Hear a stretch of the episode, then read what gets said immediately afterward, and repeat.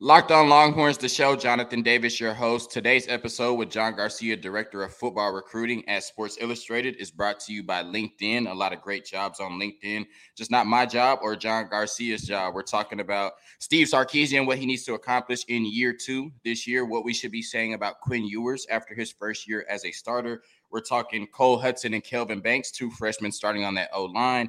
JT Sanders at tight end, Ethan Burke and Savion Red, two freshmen who can have a big impact this year. And what impact will the Alabama Texas game have on the 2023 recruiting class? Before we start the show, we are about 35 uh, subscribers away on YouTube from 2,000. Locked on Longhorns is about 35 away from 2,000.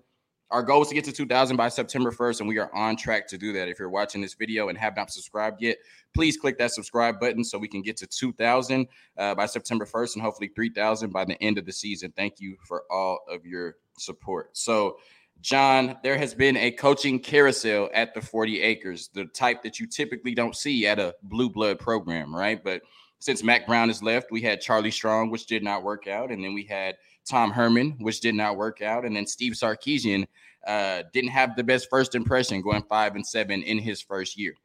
To end that coaching carousel at the 40 acres, what does Steve Sarkisian need to accomplish in his second year at the University of Texas?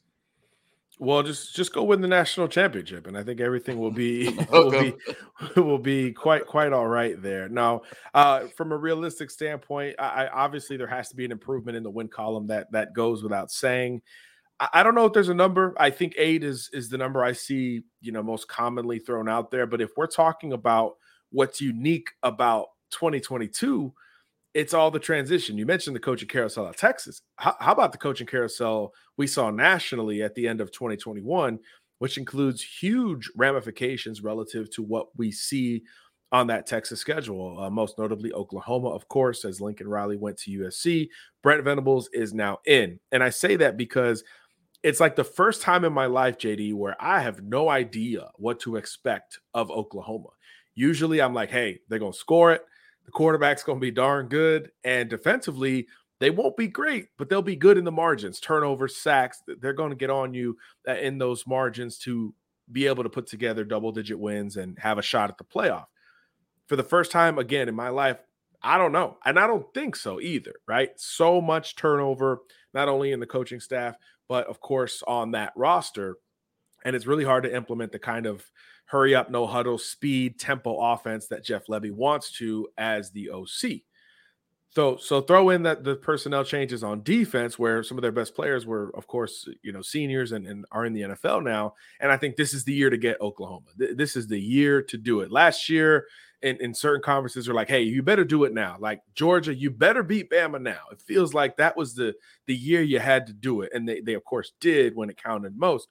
It feels like that in the Big Twelve you got to get Oklahoma now. And the formula is breaking the right way for Texas to be able to do so elsewhere in the Big 12 because we don't have a lot of known.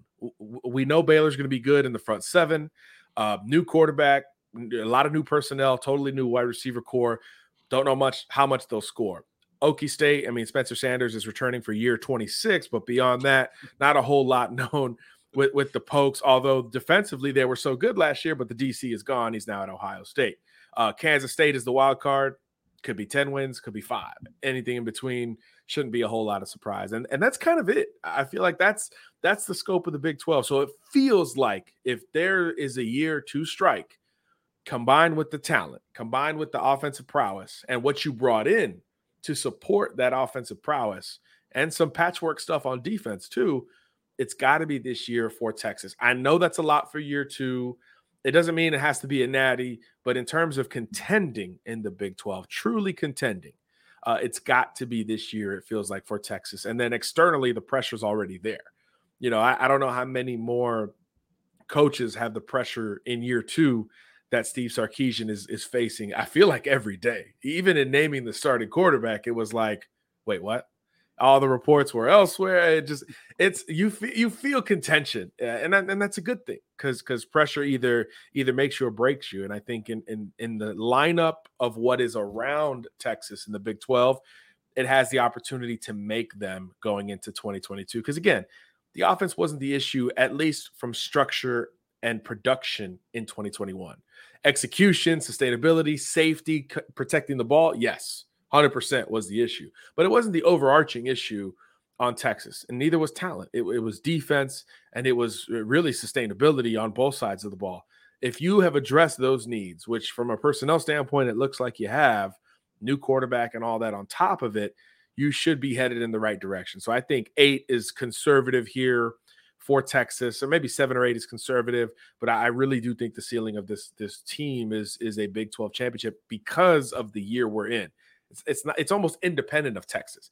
The year that we're in with what's around Texas, it feels like this is just the time to strike. So for me, it, it's it's got to be tangible. It's got to be easy to see that hey, Texas is one of the great stories of 2022. That has to come true for Sark in year two. Great answer. I'm gonna go off the menu a little bit here. You talked about uh, Brent Venables in his first year at Oklahoma, and uh, Sarkisian Venables might be the longest Red River rivalry last named coaching matchup we've had. Uh, but Sark lost to Oklahoma in horrible fashion in year one, and this is the first iteration of hopefully uh, decades worth of, of Venables Sarkisian at Texas Oklahoma in the Red River rivalry. It's my opinion that that's the most important game on the schedule this year, and Sark can't afford to start off that matchup 0 and 2 and 0 and 1 in the Venables Sarkisian iteration of the Red River Shootout. What's your opinion on that? I agree. Uh, obviously, that's look when we look at the Big Twelve again for my whole life. It's it's these two schools, and the transition just breeds opportunity in this regard, especially when you think about what happened last year. It, you were supposed to clip them last year, which would have been ahead of schedule. And oh my gosh, coach of the year. It, it would have been a, such a different narrative if, if, you hold on there at the Red River rivalry uh, last year, which you know was was very possible. Didn't happen, and, and now we're, we're at this point. So it's not like even with Lincoln Riley, it's not like it was that unreachable just a year ago. So you you certainly have got to follow that up in year two, and it's clearly the most important game on the schedule. This the Alabama game is obviously the storylines write themselves. All the Bama transfers, Sarkisian's a Bama transfer himself, basically. Kyle Flood, Jeff Banks, all that is is easy to write about from a journalistic perspective, but physically and on the field. I mean, like there, I don't think there's been. I didn't look at all the polls. I don't know if anybody has any other team at number one going in. Like I, I think it's like unanimous, uh, which is not something we always see in college football. And the game is so early, and we know so much about Bama that whole defense is back, and the Heisman winner, by the way, on the other side of the ball is back too. So many things that we just know about Bama. That game is interesting, and we'll have a ton of storylines and all that. But relative to how we look at Sarkisian, it's about Oklahoma. It is about Oklahoma uh, always uh, at, at, Texas. And I do think that, yes, I agree. That's easily the most important game. Kansas, pretty important too, but you got to you, you got to get over the Oklahoma hump. Uh, and I think you've got to do it in a certain fashion. You know, Steve Sarkisian has a lot of pressure on him in year two, and he's got to, to me, win with how we would expect him to win. It's got to be offensively driven.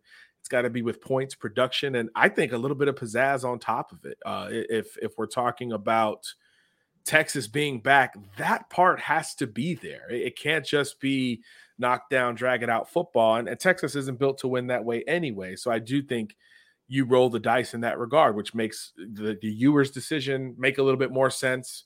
And it makes the strategical approach of how they built this roster offensively start to make a little bit more sense uh, on top of it. So yeah, it's it's the year to strike with Oklahoma, and it's the year for Sarkisian to erase the doubt that still comes along with his name as a head coach, not as an OC or a quarterback developer, but as a head coach. There's still a lot of doubt with his name, and I think this is the year he has to erase it because if it feels like if he doesn't erase it this year, I, I feel like it doesn't go away. It just doesn't go away, and you're just known as that great OC and play caller and maybe quarterback guru, but not necessarily head coach. And it just feels like it's great. It's you know you're still a millionaire and you're going to be a, a, fine, but it's just not that level of comfort. Like yeah, this is a great college head coach versus this is just a, a great play caller.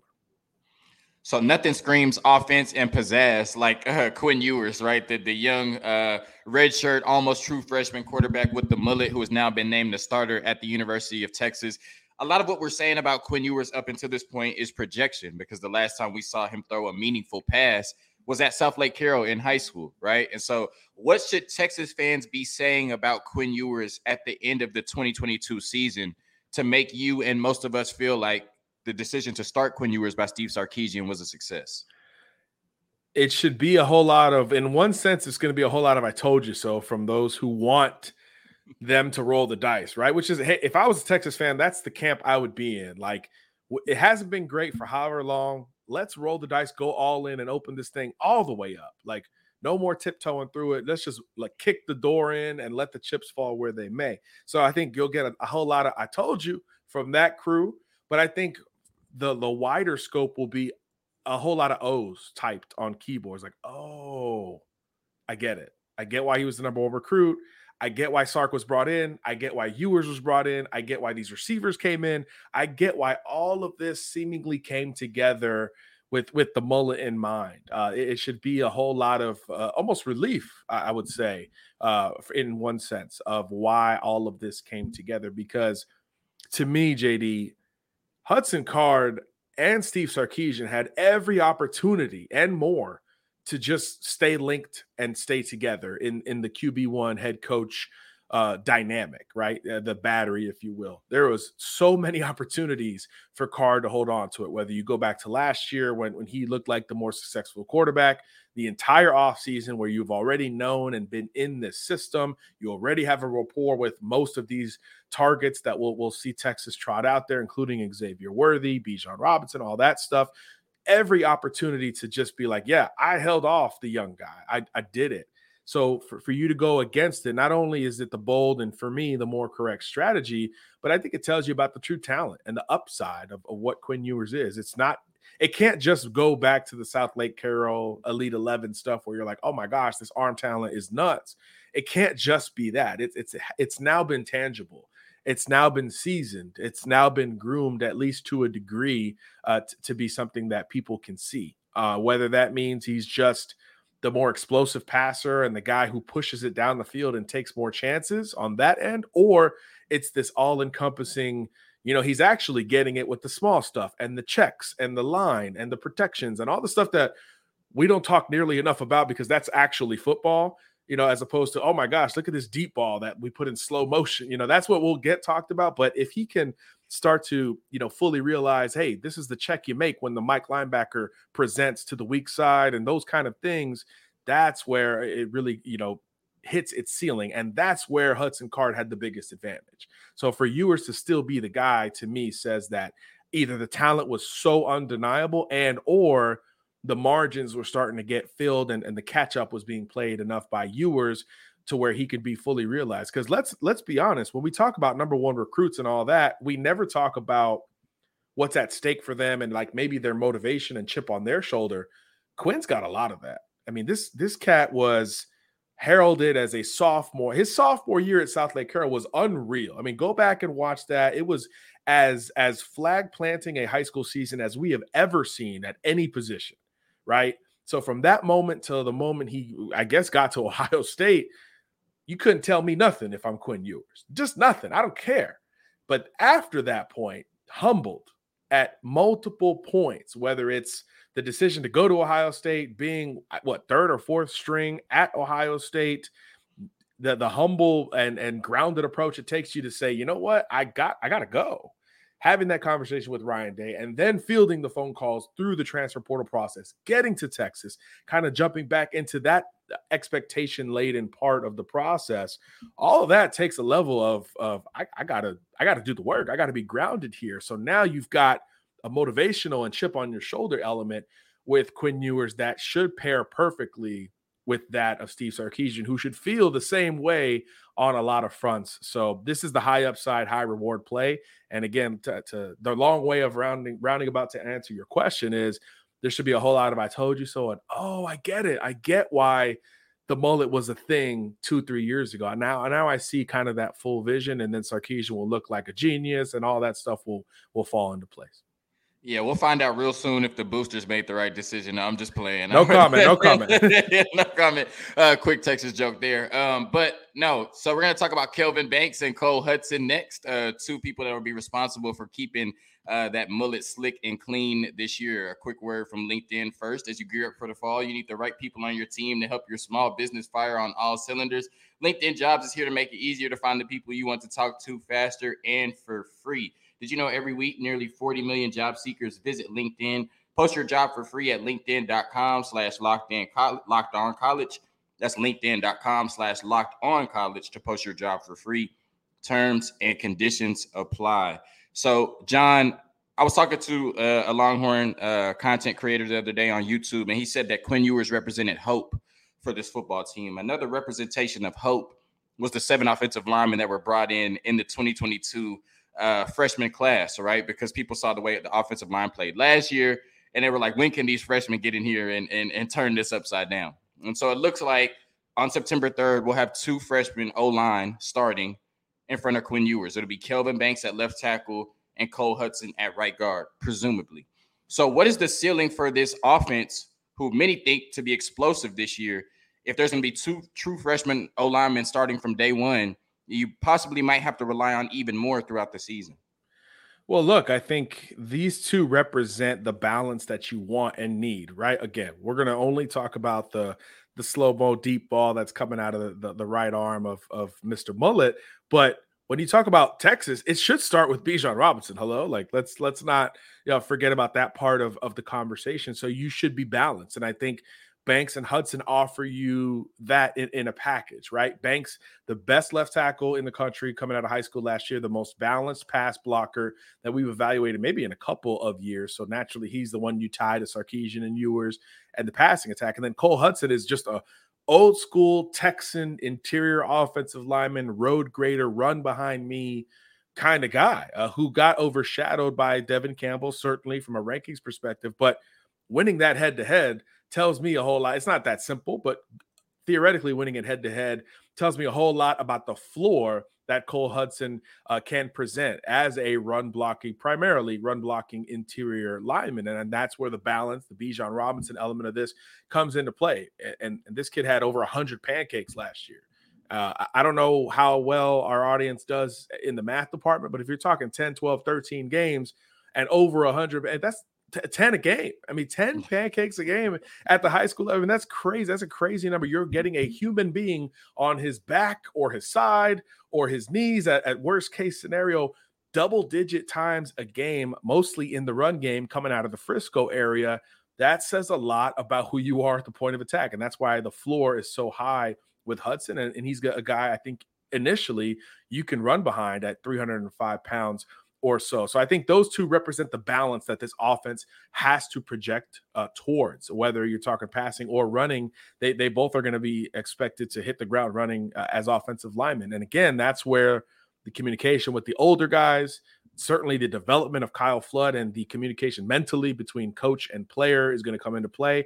And that's where again it goes back to Quinn Ewers. He will be a big part of that in almost uh, essentially protecting those young players early in the season, particularly uh, when Alabama comes to Austin. But uh, other than that, I think they represent the balance that we should expect from this Texas offense. And despite the youth, you should expect a lot of points and production if this Texas team is going to be closer to its ceiling than its floor, even with the young guys out there. Cole Hudson, friend of the show. Y'all will see him on Locked On Longhorns real soon. All right. So somebody who's going to be uh, blocking for Bijan Robinson and catching the ball from Quinn Ewers is JT Sanders, uh, athlete coming out of Denton Ryan, right, who played on defense and offense. But he said when Steve Sarkisian got the job, I knew I was playing tight end. What does JT Sanders' ceiling at the tight end position look like for you, John Garcia? Oh man, he is he's a freak. I mean, there's really no other way to put it. We thought uh, positionally, defense made more sense with his athletic profile just because rushing the passer is so important in, in, at every level of football nowadays, but especially at the collegiate level and especially, my gosh, in the Big 12. But in terms of the tight end upside, I mean, you've seen the highlights by now. This this guy's in the post, uh, just rebounding touchdowns over defenders. And this is look, he played at Denton Ryan. This is I'm not the most well versed in Texas high school football, but this is as good as it gets in the state of Texas, in the Dallas area. This is big boy. You play in college, and then you'll play in college when you look around the high school football field. So, bullying those players at tight end says a lot. But athletically, there's so much to like about Sanders with, with, with his frame, how well he runs, the change of direction that you see on defense instinctively is really impressive here, and and the motor that he showed, particularly as a defensive end and getting after the passer, says a lot uh, about you know kind of the will that he imposes as well. And and look, from a business standpoint, I get it. I mean, look at what Steve Sarkisian has done with tight ends, even Charles Billingsley on the roster. Look at what he's done with tight ends at, at multiple stops and in the passing game in particular. And, and that, from a business standpoint, makes a lot of sense. But now Sanders has had time to blossom and season a little bit, you know, under the under the system and, and learn the ins and outs to to then pair with um, with some of these with Billingsley and some of these other pass catchers that maybe we're going to see uh, at volume uh, on Saturdays this fall. So yeah, the the ceiling here is is kind of unlimited, and, and the best thing about it is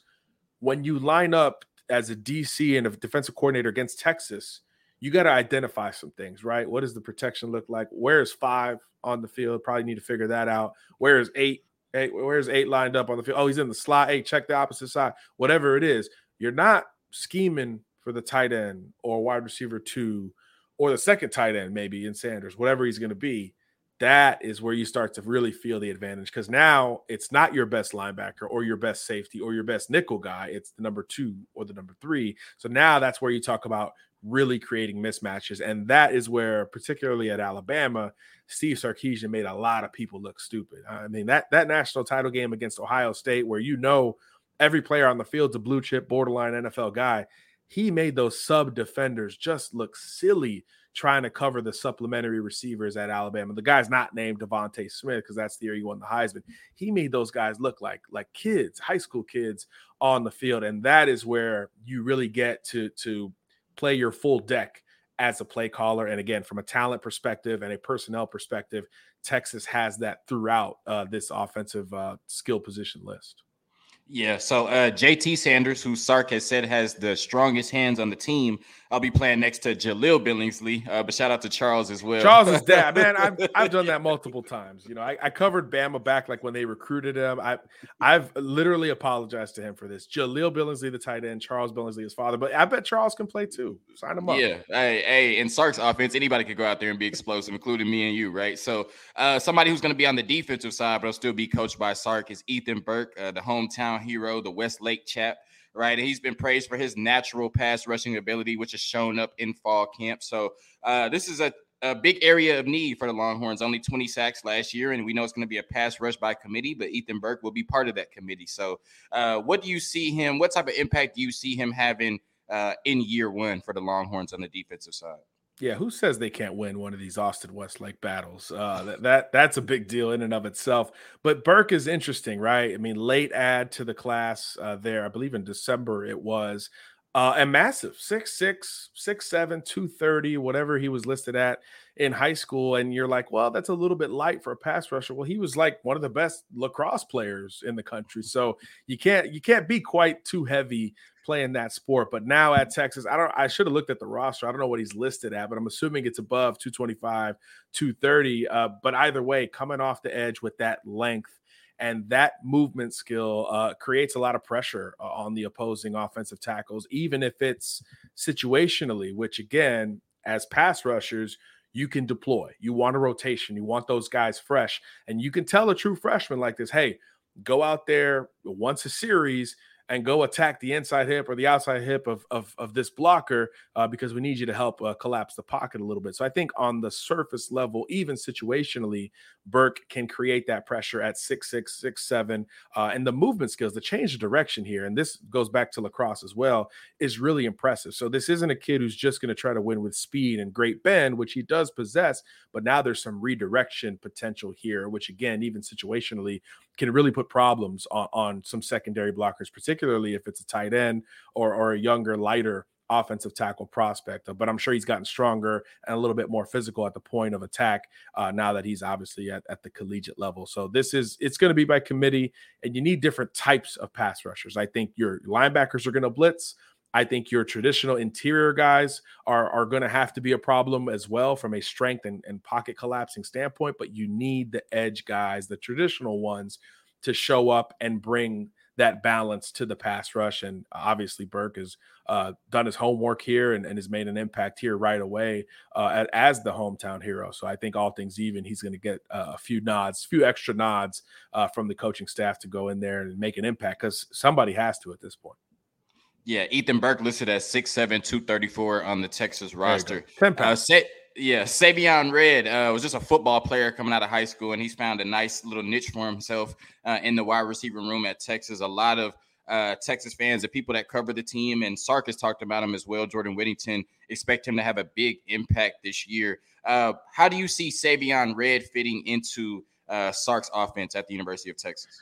Yeah, gadget player, like you said, a guy who can do a little bit of everything. Was a great, a great runner with the ball in his hands uh, coming out of high school. Uh, but look, this is where, like we talked about with Sanders and or Billingsley, whether his dad or or himself, this this is where Sark wins. It, it's about creating matchups. We we talk about that at the NFL level, but not enough at the high school level.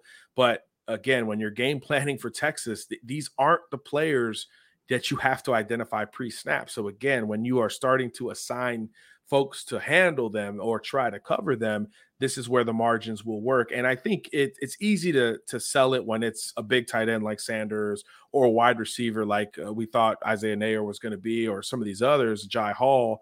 Uh, it's easy to sell that because you're like, oh yeah, down the field, big receiver, big passes, easy to sell. But when it's a more of a slot or gadget player, it's it's space. That's what you're selling. You're selling the I- idea of winning in space. And with red you can do it in two ways right? You can certainly ask him to run a route and ask quinn to deliver the football on time. Whip routes quick hitters hitches out cuts running some stack stuff with, with the outside receiver if he's on worthy side or whatever that's going to look like. But here's for me where it really expands. Because when you talk about the texas running game it's it's Bijan, it's it's the running backs, right? Johnson, all of that. But now you can extend that running game by utilizing these players that work in the margins like Red does, bubble screens, jet sweeps, quick hitters, allowing screens to allow these guys to operate in space opposite of Bijan Robinson. So I think Red is more tied to Robinson in the run game more so than how he works next to Xavier Worthy or the tight ends, uh, etc. He's more tied as an extension for me of the run game because of his great ability after the catch, vision, and size. On top of that, uh, as a compact player uh, to make guys miss in space. And again, you're not going to game plan for it, so there could be some really nice opportunities there.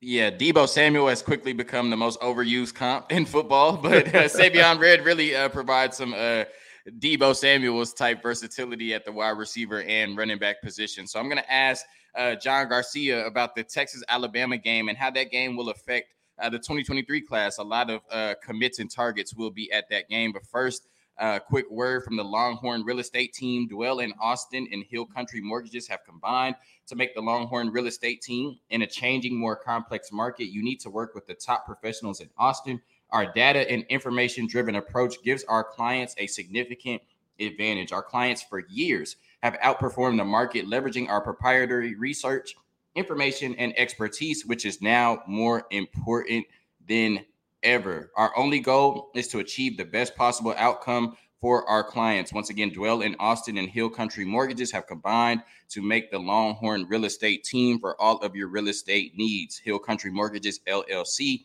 NMLS 2324262, Jonathan Sarver, NMLS 993872, Equal Housing Opportunity.